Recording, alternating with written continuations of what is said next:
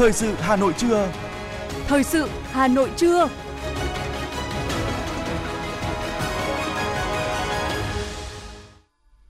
Hoàng Nam và Thanh Hiền xin chào quý vị các bạn. Bây giờ là chương trình thời sự của Đài Phát thanh và Truyền hình Hà Nội, phát trực tiếp trên sóng phát thanh tần số FM 90 MHz.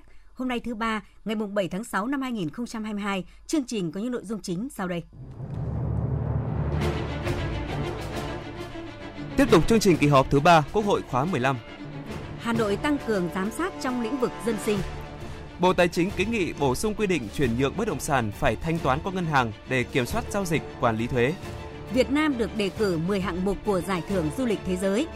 Phần tin thế giới có những thông tin. Diễn đàn an ninh thường niên đối thoại Shangri-La sẽ diễn ra từ ngày 10 tới 12 tháng 6 tới tại Singapore. Nga đưa thêm 61 công dân Mỹ vào danh sách trừng phạt với hình thức cấm nhập cảnh vào lãnh thổ Liên bang Nga vô thời hạn. Nhật Bản đã tuyên án 12 năm tù giam đối với thủ phạm sát hại một du học sinh Việt Nam hồi tháng 8 năm ngoái. Sau đây là nội dung chi tiết sẽ có trong chương trình. Thưa quý vị và các bạn, tiếp tục kỳ họp thứ 3 Quốc hội khóa 15, sáng nay Quốc hội họp chương trình riêng. Sau khi thảo luận tại đoàn đại biểu Quốc hội về công tác nhân sự, Quốc hội đã nghe Bộ trưởng Bộ Kế hoạch và Đầu tư Nguyễn Chí Dũng thừa ủy quyền của Thủ tướng Chính phủ trình bày tờ trình về việc chuyển vốn vay về cho vay lại, bảo lãnh chính phủ thành cấp phát ngân sách nhà nước. Chủ nhiệm Ủy ban Tài chính Ngân sách của Quốc hội Nguyễn Phú Cường trình bày báo cáo thẩm tra về việc chuyển vốn vay về cho vay lại, bảo lãnh chính phủ thành cấp phát ngân sách nhà nước. Tiếp đó, các đại biểu Quốc hội đã thảo luận tại hội trường về việc chuyển vốn vay về cho vay lại, bảo lãnh chính phủ thành cấp phát ngân sách nhà nước. Bộ trưởng Bộ Kế hoạch và Đầu tư đã tham gia phát biểu giải trình, làm rõ một số vấn đề đại biểu Quốc hội quan tâm. Chiều nay, Quốc hội sẽ tiến hành phiên chất vấn và trả lời chất vấn. Bộ trưởng Bộ Nông nghiệp và Phát triển Nông thôn Lê Minh Hoan sẽ trả lời chất vấn trước Quốc hội về nhóm vấn đề thuộc lĩnh vực nông nghiệp và phát triển nông thôn, bao gồm công tác tổ chức sản xuất gắn với thị trường tiêu thụ sản phẩm nông nghiệp, phối hợp xây dựng cơ chế, chính sách xúc tiến thương mại, đàm phán mở cửa, phát triển thị trường nông sản giải pháp ổn định thị trường, kiểm soát sự biến động giá của một số mặt hàng nông sản, thủy sản, thức ăn chăn nuôi, vật tư nông nghiệp, việc cắt giảm, đơn giản hóa thủ tục hành chính, thu hút đầu tư kinh doanh trong lĩnh vực nông nghiệp, đẩy mạnh ứng dụng công nghệ cao vào sản xuất nông nghiệp, nâng cao giá trị sản phẩm, thích ứng với biến đổi khí hậu, bảo đảm phát triển bền vững. Phiên chất vấn và trả lời chất vấn được phát thanh truyền hình trực tiếp để cử tri và nhân dân theo dõi. Cũng trong sáng nay, Quốc hội thực hiện quy trình về công tác cán bộ theo thẩm quyền. Cụ thể, cơ quan có thẩm quyền trình về công tác nhân sự. Ngay sau đó, Quốc hội thảo luận tại đoàn đại biểu Quốc hội về công tác nhân sự. Trước đó, chiều qua ngày 6 tháng 6, Bộ Chính trị triệu tập Hội nghị Trung ương bất thường để quyết định hình thức kỷ luật đối với Bộ trưởng Bộ Y tế Nguyễn thành Long. Ban chấp hành Trung ương Đảng đã ra quyết định thi hành khai trừ ra khỏi Đảng đối với ông Long, đồng thời yêu cầu các cơ quan chức năng khẩn trương xem xét, xử lý kỷ luật về hành chính theo đúng quy định đối với cá nhân đã bị kỷ luật Đảng. Ông Nguyễn thành Long hiện là Bộ trưởng Bộ Y tế và đại biểu Quốc hội tỉnh Vĩnh Long. Vì vậy, Quốc hội thực hiện quy trình xem xét, phê chuẩn đề nghị cách chức Bộ trưởng Bộ Y tế và bãi nhiệm tư cách đại biểu Quốc hội đối với ông Long. Chiều nay mùng 7 tháng 6, tại chương trình làm việc về công tác nhân sự, Hội đồng nhân dân thành phố Hà Nội sẽ xem xét bãi nhiệm chức vụ Chủ tịch Ủy ban nhân dân thành phố Hà Nội với ông Chu Ngọc Anh. Trước đó vào chiều qua mùng 6 tháng 6, Bộ Chính trị đã triệu tập Hội nghị Trung ương bất thường để xem xét kỷ luật ông Chu Ngọc Anh, Ủy viên Trung ương Đảng, Chủ tịch Ủy ban nhân dân thành phố Hà Nội, nguyên Bộ trưởng Bộ Khoa học và Công nghệ. Sau khi xem xét đề nghị của Bộ Chính trị, căn cứ nội dung, tính chất, mức độ hậu quả, nguyên nhân vi phạm, theo quy định của Đảng về kỷ luật đảng viên vi phạm, Ban chấp hành Trung ương Đảng quyết định thi hành khai trừ ra khỏi Đảng ông Chu Ngọc Anh. Thưa quý vị và các bạn, hoạt động giám sát là một trong những chức năng cơ bản quan trọng của Hội đồng nhân dân các cấp.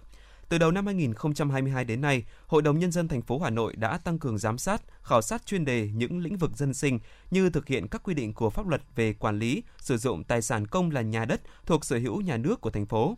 Lĩnh vực bảo hiểm xã hội được cử tri quan tâm, phát hiện nhiều bất cập trong thực hiện chính sách, từ đó kiến nghị các giải pháp phù hợp. Theo kế hoạch, trong 6 tháng cuối năm 2022, Thường trực Hội đồng Nhân dân, các ban, tổ, đại biểu Hội đồng Nhân dân thành phố sẽ thực hiện hơn 10 đợt giám sát, khảo sát chuyên đề. Trong đó, Hội đồng Nhân dân thành phố sẽ giám sát về công tác bảo vệ môi trường, xử lý nước thải sinh hoạt. Ban Kinh tế, Ngân sách sẽ tái giám sát việc quản lý, khai thác cát, sỏi lòng sông. Ban Văn hóa xã hội khảo sát công tác cải tạo, nâng cấp hệ thống cơ sở y tế. Ban Thổ thị sẽ khảo sát việc quản lý lòng hè đường, trồng giữ phương tiện trên địa bàn thành phố và công tác di rời các cơ sở sản xuất công nghiệp gây ô nhiễm môi trường không phù hợp với quy hoạch chung ra ngoài khu vực nội thành. Những lĩnh vực giám sát, khảo sát nói trên sẽ là nguồn thông tin, căn cứ quan trọng để Hội đồng nhân dân thành phố Hà Nội lựa chọn cho hoạt động giải trình, chất vấn ở kỳ họp thường kỳ giữa năm cuối năm nay. Xin chuyển sang những thông tin về kinh tế. Bộ Tài chính kiến nghị bổ sung quy định chuyển nhượng bất động sản phải thanh toán qua ngân hàng để kiểm soát giao dịch quản lý thuế. Đây là một trong các giải pháp Bộ Tài chính đề xuất với các cấp có thẩm quyền để quản lý thuế với hoạt động chuyển nhượng bất động sản hiệu quả trong thời gian tới.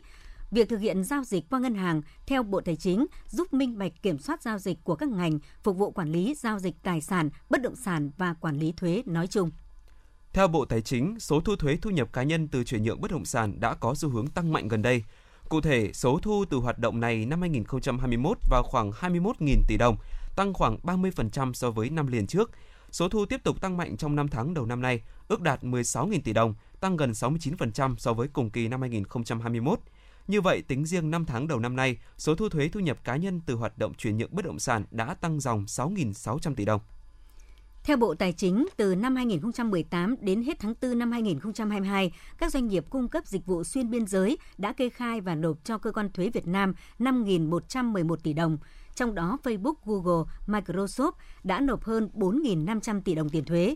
Bộ này cũng cho biết, thông qua xử lý vi phạm, số thu thuế đối với các tổ chức cá nhân Việt Nam có thu nhập từ cung cấp dịch vụ số xuyên biên giới, hoạt động kinh doanh thương mại điện tử chống thất thu đến nay đã đạt 735 tỷ đồng.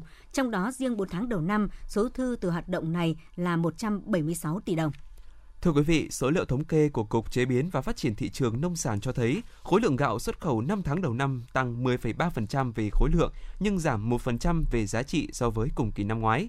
Giá gạo xuất khẩu tháng 5 của Việt Nam ở mức 415 tới 420 đô la Mỹ một tấn, giảm 3 đô la Mỹ so với tháng trước và là mức giảm tháng thứ hai liên tiếp. Giá gạo liên tục đi xuống là do nguồn cung trên thế giới tăng mạnh.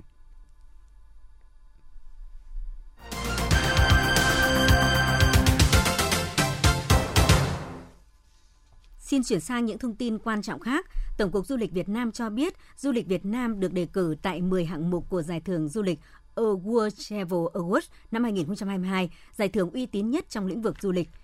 Theo đó, 10 hạng mục du lịch Việt Nam được đề cử gồm điểm đến hàng đầu châu Á, điểm đến du lịch bền vững hàng đầu châu Á, điểm đến di sản hàng đầu châu Á, điểm đến văn hóa hàng đầu châu Á, điểm đến thiên nhiên hàng đầu châu Á, điểm đến dành cho giới trẻ hàng đầu châu Á, điểm đến bãi biển hàng đầu châu Á, cơ quan du lịch hàng đầu châu Á dành cho Tổng cục Du lịch – điểm đến thành phố hàng đầu châu Á dành cho Hà Nội, điểm đến thành phố văn hóa hàng đầu châu Á dành cho Hội An. Trước đó, Việt Nam đã ba lần là điểm đến hàng đầu châu Á, nhiều lần dẫn đầu khu vực tại các hạng mục di sản văn hóa, du lịch bền vững từ năm 2018 đến năm 2021. Thời gian bình chọn sẽ kéo dài đến hết ngày 31 tháng 8 năm nay. Kỳ thi tuyển sinh lớp 10 trung học phổ thông năm học 2022-2023 trên địa bàn thành phố sẽ diễn ra vào ngày 18 và 19 tháng 6 với gần 107.000 học sinh đăng ký dự thi. Sở Giáo dục và Đào tạo Hà Nội dự kiến thành lập 210 điểm thi với khoảng 4.550 phòng thi, chuẩn bị 60 điểm thi dự phòng với khoảng 420 phòng thi nhằm chủ động ứng phó với diễn biến phức tạp của dịch COVID-19 và các tình huống phát sinh. Số giáo viên dự kiến được điều động tham gia công tác coi thi là khoảng 14.000 người, công tác chuẩn bị các điều kiện về cơ sở vật chất, trang thiết bị và nhân lực đang được khẩn trương triển khai với quyết tâm tổ chức kỳ thi tuyển sinh lớp 10 an toàn về mọi mặt, bảo đảm tuyển sinh công bằng, chính xác và minh bạch. Thưa quý vị các bạn, theo đề nghị Sở Giáo dục Đào tạo Hà Nội, năm học tới sẽ tăng học phí gấp đôi so với năm học này và sẽ tăng thêm từ 20 đến 40% mỗi năm sau đó. Đồng tình với việc tăng học phí vẫn ở mức sàn quy định, Tuy nhiên, việc tăng ngay trong bối cảnh cả đất nước vừa trải qua thời kỳ khó khăn nhất của dịch COVID-19 sẽ trở thành gánh nặng của nhiều gia đình, nhất là gia đình nghèo, nông thôn miền núi, ghi nhận của phóng viên thời sự. Mẹ mất sớm, em Lê Thị Như Quỳnh, trường trung học cơ sở Ba Trại, huyện Ba Vì, Hà Nội phải nương tựa vào ông bà ngoại đã ngoài 60. Thu nhập của cả gia đình chỉ trông chờ vào mớ rau, dưa của bà. Năm học tới, nếu học phí tăng thì khoản thu vốn ít ỏi ấy phải chia ra thêm nhiều phần – Bà Nguyễn Thị Dung, bà ngoại em Lê Thị Như Quỳnh, huyện Ba Vì chia sẻ. Ông là bà thì trách nhiệm phải nuôi các con các cháu ăn học và nếu có thì tốt mà chả có thì mình cũng phải vay mượn cho con cái nó ăn học.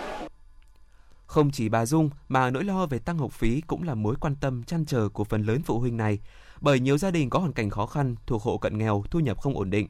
Vì thế, đóng học phí cho con ở mức hiện tại đã là khó khăn chứ chưa nói đến tăng gấp đôi. Chị Đinh Thị Công, phụ huynh học sinh cho biết thêm. Vì là đi vay nóng không thì có khi là tiền vay lãi về mình vào những cái việc khác thì bị quá thì lại lấy ra cái sau đó tiền học của con. Kết thúc năm học cận kề nhưng vẫn có những học sinh chưa hoàn thành đóng học phí. Vậy nên việc tăng học phí cho năm học tới khiến không chỉ phụ huynh mà cả giáo viên và các trường vùng núi chăn trở hơn. Cô giáo Phạm Thị Thanh Hiền và bà Phan Thị Đoan Trang, hiệu trưởng trường Trung học cơ sở Ba Trại, Hà Nội cho biết. Tôi vẫn đang dục học sinh, vẫn còn một vài học sinh nữa. Hôm nay là ngày đã kết thúc năm học rồi, hôm nay cho học phụ huynh rồi và mong cái buổi họp phụ huynh hôm nay chúng tôi sẽ thu được tiền của nhân dân từ những đấy những đóng học phí nhỏ như thế, ngắn như thế rồi mà vẫn còn khó khăn đấy ạ. Chúng tôi rất mong muốn là giữ ở mức độ cũ để chúng tôi dễ dàng thu cho học sinh những năm sau. Theo lý giải của Sở Giáo dục và Đào tạo Hà Nội, việc tăng này là cần thiết để bù đắp phần trượt giá của thị trường hiện nay. Đồng thời các trường sẽ có thêm kinh phí để tổ chức tốt hơn hoạt động bổ trợ cho học sinh. Ông Phạm Xuân Tiến, Phó Giám đốc Sở Giáo dục và Đào tạo Hà Nội và bà Trịnh Thị Tú Anh, đoàn đại biểu Quốc hội tỉnh Lâm Đồng thông tin. Chúng tôi cũng xem xét từng trường hợp cụ thể. Nếu hoàn cảnh uh, khó khăn thì sẽ có những cái chế độ miễn, có chế độ giảm để không tác động ảnh hưởng lớn đến vấn đề uh, vì học phí mà uh, có thể ảnh hưởng đến cái việc đi học của các em học sinh. Nó có nên hay không? Và tôi đề nghị là cũng phải cân nhắc rất là kỹ, đánh giá đầy đủ tác động cái chính của cái việc tăng học phí này lên đời sống của người dân và chúng ta cũng phải suy nghĩ cũng có một cái lộ trình tăng như thế nào để bởi vì cái mức mức học phí của chúng ta như vậy như hiện nay thì cũng khó mà đảm bảo được cái chất lượng dạy và học. Nhiều ý kiến đồng tình cần phải tăng học phí để nâng cao hơn nữa chất lượng giáo dục. Tuy nhiên, đây là vấn đề tác động tới hầu hết các gia đình nên việc tăng ở mức nào, thời điểm tăng ra sao thì các địa phương cần có tính toán cân nhắc cho hợp lý.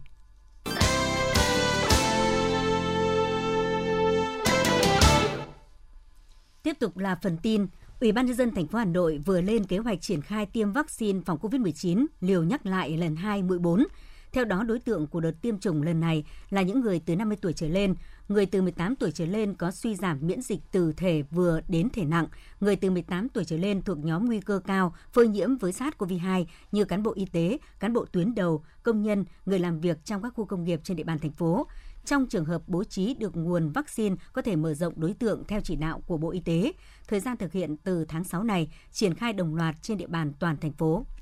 Liên quan đến tình hình dịch bệnh COVID-19, Bộ Y tế cho biết trong 24 giờ qua, tính từ 16 giờ ngày mùng 5 tháng 6 đến 16 giờ chiều qua mùng 6 tháng 6, trên hệ thống quốc gia quản lý ca bệnh COVID-19 đã ghi nhận 806 ca nhiễm mới, trong đó có 4 ca nhập cảnh và 802 ca ghi nhận trong nước tại 45 tỉnh thành phố, tăng 117 ca so với ngày trước đó. Các địa phương ghi nhận số ca nhiễm tăng cao nhất so với ngày trước là Bắc Ninh, Hải Dương, Đắk Nông. Các địa phương ghi nhận số ca nhiễm giảm nhiều nhất so với ngày trước là Tuyên Quang, Yên Bái, Quảng Trị. Thành phố Hà Nội ghi nhận số ca mắc nhiều nhất với 204 ca trong ngày hôm qua. Kể từ đầu dịch đến nay, Việt Nam có 10 triệu 726.045 ca nhiễm, đứng thứ 12 trên 227 quốc gia và vùng lãnh thổ. Về tình hình điều trị, có thêm 9.026 bệnh nhân được công bố khỏi bệnh trong ngày, nâng tổng số ca được điều trị khỏi là 9 triệu 513.981 ca. Ngoài ra hiện có 51 bệnh nhân đang thở oxy. Về số bệnh nhân tử vong, trong 24 giờ qua, nước ta ghi nhận một ca tử vong tại tỉnh Vĩnh Long. Như vậy, tổng số ca tử vong do COVID-19 tại Việt Nam tính đến nay là 43.081 ca, chiếm tỷ lệ 0,4% so với tổng số ca nhiễm. Thưa quý vị và các bạn, nhằm động viên đông đảo các tầng lớp nhân dân tham gia hiến máu tình nguyện, khắc phục tình trạng thiếu máu trong cấp cứu và điều trị người bệnh vào dịp hè, Hội chữ thập đỏ thành phố Hà Nội đã có nhiều việc làm thiết thực phấn đấu vì một mùa hè không thiếu máu. Ghi nhận của phóng viên Trần Hằng. Theo ước tính của Viện Huyết học Truyền máu Trung ương, từ tháng 5 đến tháng 9 năm 2022, Viện cần tối thiểu 200.000 đơn vị máu để điều trị, cấp cứu bệnh nhân và cung cấp cho 180 cơ sở y tế tại 28 tỉnh, thành phố khu vực phía Bắc.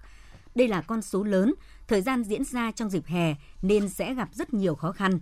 Viện Huyết học Truyền máu Trung ương rất cần sự chung sức phối hợp tốt hơn nữa từ Ban chỉ đạo vận động hiến máu tình nguyện của các địa phương – Trước thực tế này, tại thành phố Hà Nội, Hội chữ thập đỏ thành phố đưa ra chỉ tiêu vận động khoảng 100.000 đơn vị máu. Để đạt được chỉ tiêu này, Hội chữ thập đỏ thành phố sẽ đẩy mạnh triển khai mô hình mỗi xã phường là một điểm hiến máu, mô hình tuyến phố hiến máu tại khắp các khu phố, khu dân cư trên địa bàn thành phố. Ngoài ra, Ban chỉ đạo thành phố sẽ phối hợp đưa các tình nguyện viên vận động hiến máu tình nguyện về các huyện ngoại thành còn nhiều tiềm năng trong công tác hiến máu để gây dựng phong trào và phát triển hơn công tác vận động hiến máu tình nguyện. Tại quận Cầu Giấy, mô hình tuyến phố hiến máu được triển khai gần 10 năm qua đã đạt được nhiều kết quả khả quan. Đến nay, 8 trên 8 phường trên địa bàn quận đã đưa mô hình trở thành hoạt động thường niên hàng năm để thu hút người dân cùng tham gia hiến máu. Ông Nguyễn Như Khánh, Phó Chủ tịch Hội chữ thập đỏ quận Cầu Giấy cho biết. Thì chúng tôi cũng đã tích cực tuyên truyền. Tuyên truyền thì bằng nhiều cách. Một là trên hệ thống truyền thanh của các phường. À, thứ hai là phát cái tờ rơi và thứ ba là trước mỗi cái đợt hiến máu thì chúng tôi có cái đội tình nguyện à, đến các tổ dân phố khu dân cư để vận động nhân dân tham gia trước đây thì chủ yếu là cái lực lượng à, đoàn viên thanh niên và sinh viên thế nhưng mà trong à, 3 năm gần đây thì chúng tôi cũng đã tích cực vận động nhân dân ở trong tổ dân phố à, thêm cái lực lượng này cho nên là cái à, kết quả của chúng tôi là đạt ừ, tương đối cao có thể nói là hầu hết các tổ dân phố à, nhân dân trên địa bàn đều tham gia hiến máu, động viên để tham gia. Bà Nguyễn Thị Hay, đội Hội chữ thập đỏ xã Ngọc Tảo, huyện Phúc Thọ cho biết, để thu hút đông đảo người dân cùng tham gia hiến máu tại các chương trình hiến máu do xã tổ chức, hội không chỉ làm tốt công tác tuyên truyền mà chọn lựa chọn thời gian tổ chức cũng quan trọng. Chính vì thế, Ban chỉ đạo vận động hiến máu của xã quyết định tổ chức vào thứ Sáu và thứ Bảy để mọi người dân cũng như cán bộ công chức làm việc trên địa bàn có cơ hội cũng như sắp xếp được thời gian để tham gia hiến máu. Bà hay cho biết thêm. Ờ, trong cái công tác hiến máu nhân đạo thì ờ, luôn là ờ, cái chị luôn là vận động với à, các ban ngành đoàn thể rồi thì à, đoàn thanh niên rồi thì vận động toàn thể nhân dân tham gia vào cái công tác hiến máu nhân đạo. Thế thì kết kết quả thì um, mọi người là đều phấn khởi và tham gia rất là nhiệt tình hăng hái. Vâng. Còn tại huyện Ba Vì, nếu như trước đây hiến máu chủ yếu ở tầng lớp đoàn viên thanh niên, thì đến nay các phong trào hiến máu đã được phát động đến tận các xã phường, thu hút đông đảo người dân tham gia. Nhiều địa phương trở thành điển hình trong phong trào hiến máu của huyện, thành phố. Phát huy những thành tích này, mùa hè này, huyện tiếp tục đưa hoạt động tuyên truyền và vận động hiến máu về tận các thôn bản, phấn đấu cùng thành phố Hà Nội vì một mùa hè không thiếu máu. Bà Nguyễn Thị Hồng, Chủ tịch Hội chữ thập đỏ huyện Ba Vì cho biết. Chúng tôi triển khai xuống các xã là nhưng ờ, rất là nhiệt tình và đặc biệt là cái mạng lưới cơ sở của ờ, hội chữ thập đỏ huyện là hoạt động rất là đều tay và rất là nhiệt tình. Mặc dù là với cái phụ cấp rất là ít ỏi và cái cái cái thủ lao cho cái người làm cái công tác này rất là khó khăn, nhưng mà phải với là cái lòng nhiệt tình và cái trách nhiệm thì thì trong những năm qua là hội chữ thập đỏ của huyện Ba Vì là đã có những cái thành tích nổi bật và gần như một người dân hay bất kỳ một cái thành viên nào cũng đều biết được cái vai trò của chữ thập đỏ, đặc biệt trong cái hiến máu tình nguyện. Trong 5 tháng đầu năm 2022, Viện Huyết học Truyền máu Trung ương đã tiếp nhận được trên hàng trăm nghìn đơn vị máu. Nhiều tỉnh, thành phố đã thực hiện thành công các chương trình, sự kiện lớn về hiến máu tình nguyện. Đặc biệt đầu tháng 6 vừa qua, chương trình hiến máu Hành trình đỏ đã được khai mạc tại Cà Mau. Hành trình đỏ năm nay nhận được sự hưởng ứng của 46 tỉnh, thành phố, đặt mục tiêu tiếp nhận 120.000 đơn vị máu. Dự kiến trong những tháng hè tới đây sẽ còn rất nhiều phường xã tiếp tục tổ chức hiến máu cũng như triển khai chương trình tuyến phố hiến máu, ngày hội hiến máu tại địa phương mình để góp phần khắc phục tình trạng thiếu nguồn người hiến máu mùa hè năm 2022. Sự hưởng ứng của nhiều cơ quan đơn vị, phường xã tổ chức hiến máu trong dịp hè này sẽ hứa hẹn đem đến cho bệnh nhân và gia đình họ những niềm vui và cơ hội sống. Thưa quý vị và các bạn, theo thống kê hiện nay trên địa bàn thành phố Hà Nội có khoảng 1,1 triệu người cao tuổi, chiếm 13% dân số toàn thủ đô. Trong đó có gần 6 vạn người cao tuổi có công với nước, trên 29 vạn cán bộ hưu trí, hơn 67.000 người cao tuổi đang tham gia công tác đảng, chính quyền, đoàn thể ở cơ sở. Vì vậy, việc chăm sóc, tư vấn khám sức khỏe cho người cao tuổi luôn được các cấp các ngành đặc biệt quan tâm giúp người cao tuổi sống vui, sống khỏe và phát huy vai trò của mình trong sự phát triển kinh tế xã hội của thủ đô. Người cao tuổi ở Hà Nội đang có chiều hướng tăng cao do điều kiện kinh tế xã hội và chất lượng chăm sóc sức khỏe toàn dân được cải thiện rõ rệt, mạng lưới y tế công lập và tư nhân phát triển mạnh mẽ, người dân ý thức đến việc đi khám định kỳ phát hiện bệnh sớm, tự chi trả kinh phí chăm sóc sức khỏe cho mình chứ không phụ thuộc vào các tổ chức. Đặc biệt người cao tuổi ở Hà Nội có điều kiện tham gia vào các lĩnh vực kinh tế xã hội của đất nước và thành phố nhiều hơn ở các tỉnh. Ngay cả số lượng người về hưu tiếp tục tham gia hoạt động xã hội cũng khá cao và có những đóng góp nhất định. Ông Hoàng Văn Quang, trạm y tế xã Phú Phương, huyện Ba Vì nói mô hình uh, chăm sóc người, người cao tuổi của các cụ đây thì thứ nhất là quản lý các cụ uh, chăm uh, khám cho các cụ coi là những bệnh coi là như là, là, là không lây nhiễm như là cao huyết áp rồi tiểu đường rồi thì coi là, là những bệnh về xương khớp những năm qua, các cấp hội người cao tuổi thành phố đã phối hợp với các ngành đẩy mạnh chăm lo cho người cao tuổi, xã hội hóa phong trào toàn dân chăm sóc, phát huy vai trò người cao tuổi. Bên cạnh đó, Hà Nội đã xây dựng được gần 130 câu lạc bộ dành cho người cao tuổi đi vào hoạt động ổn định có nền nếp. Điển hình là câu lạc bộ sức khỏe ngoài trời của huyện Thanh Oai với phong trào toàn dân rèn luyện sức khỏe theo gương Bắc Hồ vĩ đại. Từ câu lạc bộ này đã thu hút lôi cuốn nhiều hội viên người cao tuổi tham gia tập luyện, trở thành phong trào rộng khắp toàn huyện với 74 câu lạc bộ sức khỏe ngoài trời được thành lập. Trung bình mỗi xã có từ 3 câu lạc bộ trở lên. Bà Phạm Thanh Tịnh, chủ nhiệm câu lạc bộ sức khỏe ngoài trời huyện Thanh Oai cho biết. Cái khâu tuyên truyền rất quan trọng. Chúng tôi là toàn tự nguyện thôi. À, mỗi hội viên là đóng góp 100.000 đồng để à, xây dựng phong trào và tập huấn các cái bài thể thao người cao tuổi. Các cái bài dưỡng sinh thì là à, nó vận động xương khớp mềm mại, à, dẻo dai và các cái bài tập mà có rất là nhiều lợi ích cho người cao tuổi. Một hoạt động ý nghĩa nhằm chăm sóc khám sức khỏe miễn phí cho hơn 600 người cao tuổi trên địa bàn Hà Nội vừa được Hội Người Cao Tuổi thành phố tổ chức tại quận Thanh Xuân. Tại đây, người cao tuổi thủ đô tham gia trải nghiệm nhiều hoạt động bổ ích như được chuyên gia dinh dưỡng của Bệnh viện Bạch Mai tư vấn về việc chăm sóc sức khỏe, tham gia các hoạt động khám và tư vấn sức khỏe do như đo loãng xương, đường huyết, huyết áp và tư vấn sức khỏe tổng quát. Ông Nguyễn Thế Toàn, Phó trưởng ban thường trực Ban đại diện Hội người cao tuổi thành phố Hà Nội cho biết. Công tác chăm sóc sức khỏe người cao tuổi là một trong nhiệm vụ thường xuyên được quan tâm. À, ngay từ đầu nhiệm kỳ cho đến nay, chúng tôi đã được sự đồng hành phối hợp của Sở Y tế bằng một chương trình ký kết liên tịch giữa Ban đại diện Hội người cao tuổi thành phố và Sở Y tế Hà Nội trong 5 năm. Thế và đây là một cái cơ sở để chúng tôi tổ chức tốt hơn công tác phối hợp của ngành y tế với hội người cao tuổi dành cho hội viên cũng như người cao tuổi thủ đô.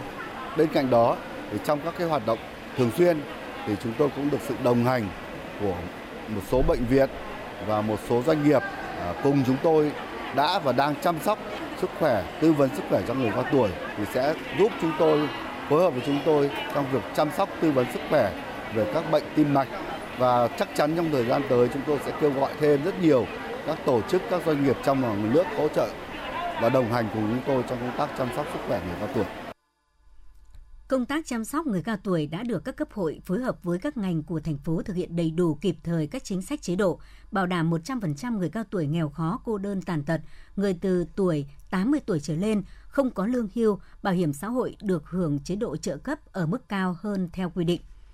Để cải thiện sức khỏe và lan tỏa tinh thần vui vẻ lạc quan, tận hưởng cuộc sống của người cao tuổi trong xã hội hiện đại – việc khám sức khỏe định kỳ được xem là việc làm cần thiết và là hoạt động thường xuyên hàng năm do Hội người cao tuổi thành phố tổ chức nhằm góp phần nâng cao chất lượng dân số của thủ đô, từng bước thích ứng với quá trình già hóa dân số và thực hiện đề án chăm sóc sức khỏe người cao tuổi giai đoạn 2017-2025 của Bộ Y tế, góp phần nâng cao nhận thức và hành động của toàn xã hội với người cao tuổi. Theo đó, các giải pháp, nhiệm vụ và hoạt động chủ yếu là tăng cường truyền thông giáo dục, thay đổi hành vi, nâng cao nhận thức, tạo môi trường xã hội đồng thuận, tham gia chăm sóc sức khỏe người cao tuổi. Ngoài ra, có 85% số người cao tuổi được khám sức khỏe thông thường định kỳ ít nhất một lần một năm trở lên. Được lập hồ sơ quản lý sức khỏe tại trạm y tế tuyến cơ sở.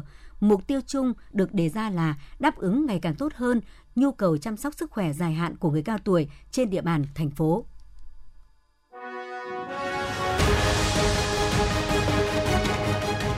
FM90 cập nhật trên mọi cung đường. FM90 cập nhật trên mọi cung đường.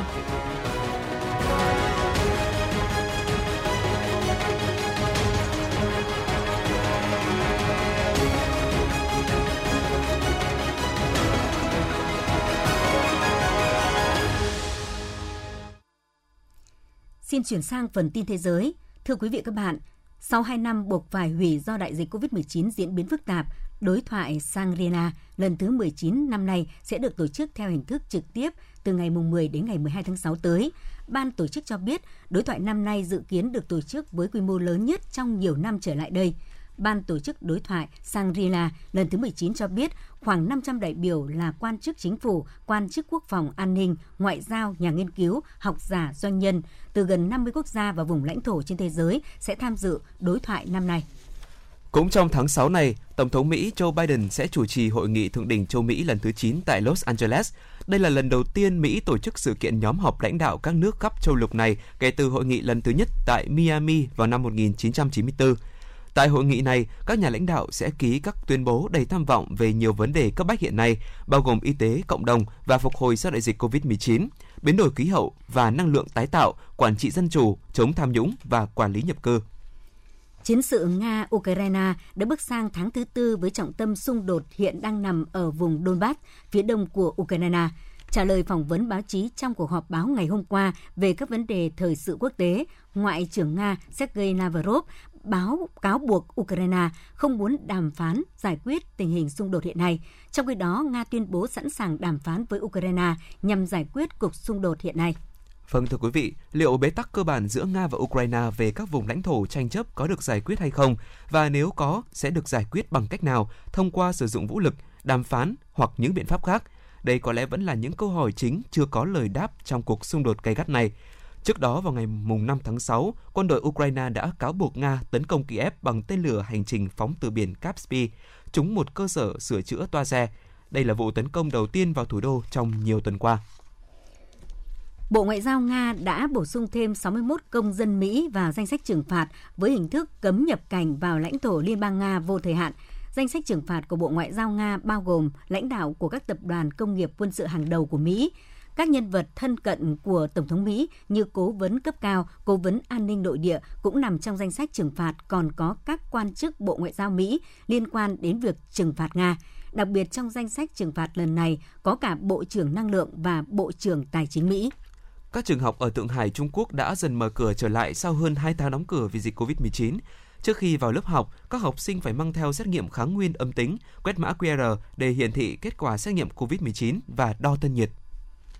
Liên quan đến bệnh đậu mùa khỉ, cho đến nay Mỹ đã ghi nhận 25 ca nhiễm trên cả nước và Trung tâm Kiểm soát và Phòng ngừa Dịch bệnh Mỹ đã nâng cao cảnh báo đối với căn bệnh này lên mức 2 và khuyến cáo người dân sử dụng khẩu trang khi đi lại. Cụ thể, thế giới chức y tế Mỹ khuyến cáo những người có tiếp xúc với người mắc bệnh đậu mùa khỉ theo dõi sức khỏe trong vòng 21 ngày, thường xuyên đo thân nhiệt, đặc biệt nếu có các triệu chứng như ớn lạnh, nổi hạch và phát ban thì cần tự cách ly. Tòa án tỉnh Osaka, Nhật Bản đã tuyên án 12 năm tù giam đối với thủ phạm sát hại một du học sinh Việt Nam hồi tháng 8 năm ngoái. Tại phiên tòa, cơ quan công tố tỉnh Osaka đã chỉ ra các bằng chứng rõ ràng rằng bị cáo đã cố tình tấn công khi nạn nhân hoàn toàn không kháng cự, sau đó đẩy nạn nhân trong tình trạng kiệt sức xuống sông.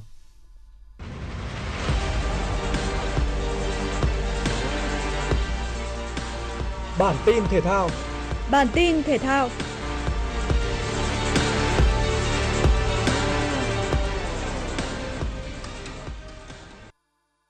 Đội tuyển bóng đá nam U19 quốc gia dưới sự dẫn dắt của huấn luyện viên trưởng Đinh Thế Nam đã có buổi tập tại Trung tâm Đào tạo bóng đá trẻ Việt Nam nhằm chuẩn bị tham dự giải vô địch U19 Đông Nam Á 2022 tại Indonesia vào tháng 7 tới đây. Lực lượng của đội tuyển U19 lần này chủ yếu là lứa cầu thủ sinh năm 2003. Các cầu thủ sinh năm 2004 hiện đang trong giai đoạn thi tốt nghiệp. Nhằm đảm bảo chất lượng chuyên môn tại giải U19 Đông Nam Á, trong tuần này, ban huấn luyện sẽ tiếp tục đề xuất danh sách bổ sung các cầu thủ cho đội tuyển U19. Đợt tập trung này của đội tuyển U19 quốc gia được chia thành hai giai đoạn. Giai đoạn 1 từ ngày 2 tháng 6 đến 30 tháng 6, tập huấn tại Trung tâm Đào tạo bóng đá trẻ Việt Nam. Giai đoạn 2 từ ngày 1 tháng 7 đến 15 tháng 7, di chuyển tới Indonesia tập huấn trước khi bước vào tham dự giải vô địch U19 Đông Nam Á. Đội tuyển nữ U18 Việt Nam với 30 thành viên do huấn luyện viên trưởng Akira Izuri dẫn dắt cũng đã bắt đầu tập luyện tại Trung tâm Đào tạo bóng đá trẻ Việt Nam, chuẩn bị cho giải bóng đá nữ U18 Đông Nam Á 2022 diễn ra từ ngày 16 tháng 7 đến ngày 30 tháng 7 tại Indonesia. Hiện tại, đội sẽ chủ yếu đá tập nội bộ. Ban huấn luyện cũng đã gửi lời mời tới một số câu lạc bộ để đội có các trận đấu giao hữu trong thời gian tới. Theo kế hoạch, đội tuyển bóng đá nữ U18 sẽ tập luyện tại Trung tâm Đào tạo bóng đá trẻ Việt Nam trước khi có chuyến tập huấn nước ngoài, dự kiến từ ngày 16 tháng 6 đến ngày 28 tháng 6. Bảng A1 Nation League, Pháp chỉ tung ra đội hình B khi đến làm khách trên sân của Croatia. Ngay từ những phút đầu trận, Pháp chủ động dâng cao gây áp lực liên tục lên đối phương. Tuy nhiên, sau 10 phút đầu, sự non nớt và thiếu kinh nghiệm của các cầu thủ trẻ đã khiến khung thành Pháp nhiều lần bị đặt vào tình thế nguy hiểm. Các cầu thủ Pháp gặp bế tắc trong việc tiếp cận hàng phòng ngự của đội chủ nhà. Hiệp 1 kết thúc mà không có bàn thắng nào được ghi. Sang hiệp 2, phút 52, từ đường truyền của Manchester, tiền vệ Rabiot đón bóng và đánh lừa thành công thủ môn Livakovic, qua đó đưa Pháp vươn lên dẫn trước. Trong vòng khoảng 30 phút tiếp theo, Pháp chủ động chơi chậm lại để bảo toàn tỷ số. Phút 82, cầu thủ mới vào sân thay người Klaus khó pha phạm lỗi trong vòng cấm với tiền đạo Kramaric. Đội chủ nhà được hưởng quả phạt 11 mét. Tiền đạo Kramaric không mắc sai lầm nào trên chấm phạt đền để quân bình tỷ số 1-1. Trong những phút cuối, dù rất nỗ lực nhưng Pháp vẫn không thể tìm được bàn thắng thứ hai và đành ngậm ngùi chia điểm với Croatia. Kết quả này khiến cả hai đội đều dậm chân tại chỗ ở hai vị trí cuối bảng A1. Dự báo thời tiết khu vực Hà Nội chiều và tối ngày 7 tháng 6, trung tâm thành phố Hà Nội có mưa vừa mưa to và rông gió nhẹ, nhiệt độ từ 26 đến 30 độ C. Quý vị và các bạn vừa nghe chương trình thời sự của Đài Phát thanh và Truyền hình Hà Nội, chỉ đạo nội dung Nguyễn Kim Khiêm, chỉ đạo sản xuất Nguyễn Tiến Dũng, tổ chức sản xuất Xuân Luyến, chương trình do biên tập viên Nguyễn Hằng, phát thanh viên Thanh Hiền Hoàng Nam và kỹ thuật viên Kim Thoa thực hiện. Thân ái chào tạm biệt và hẹn gặp lại.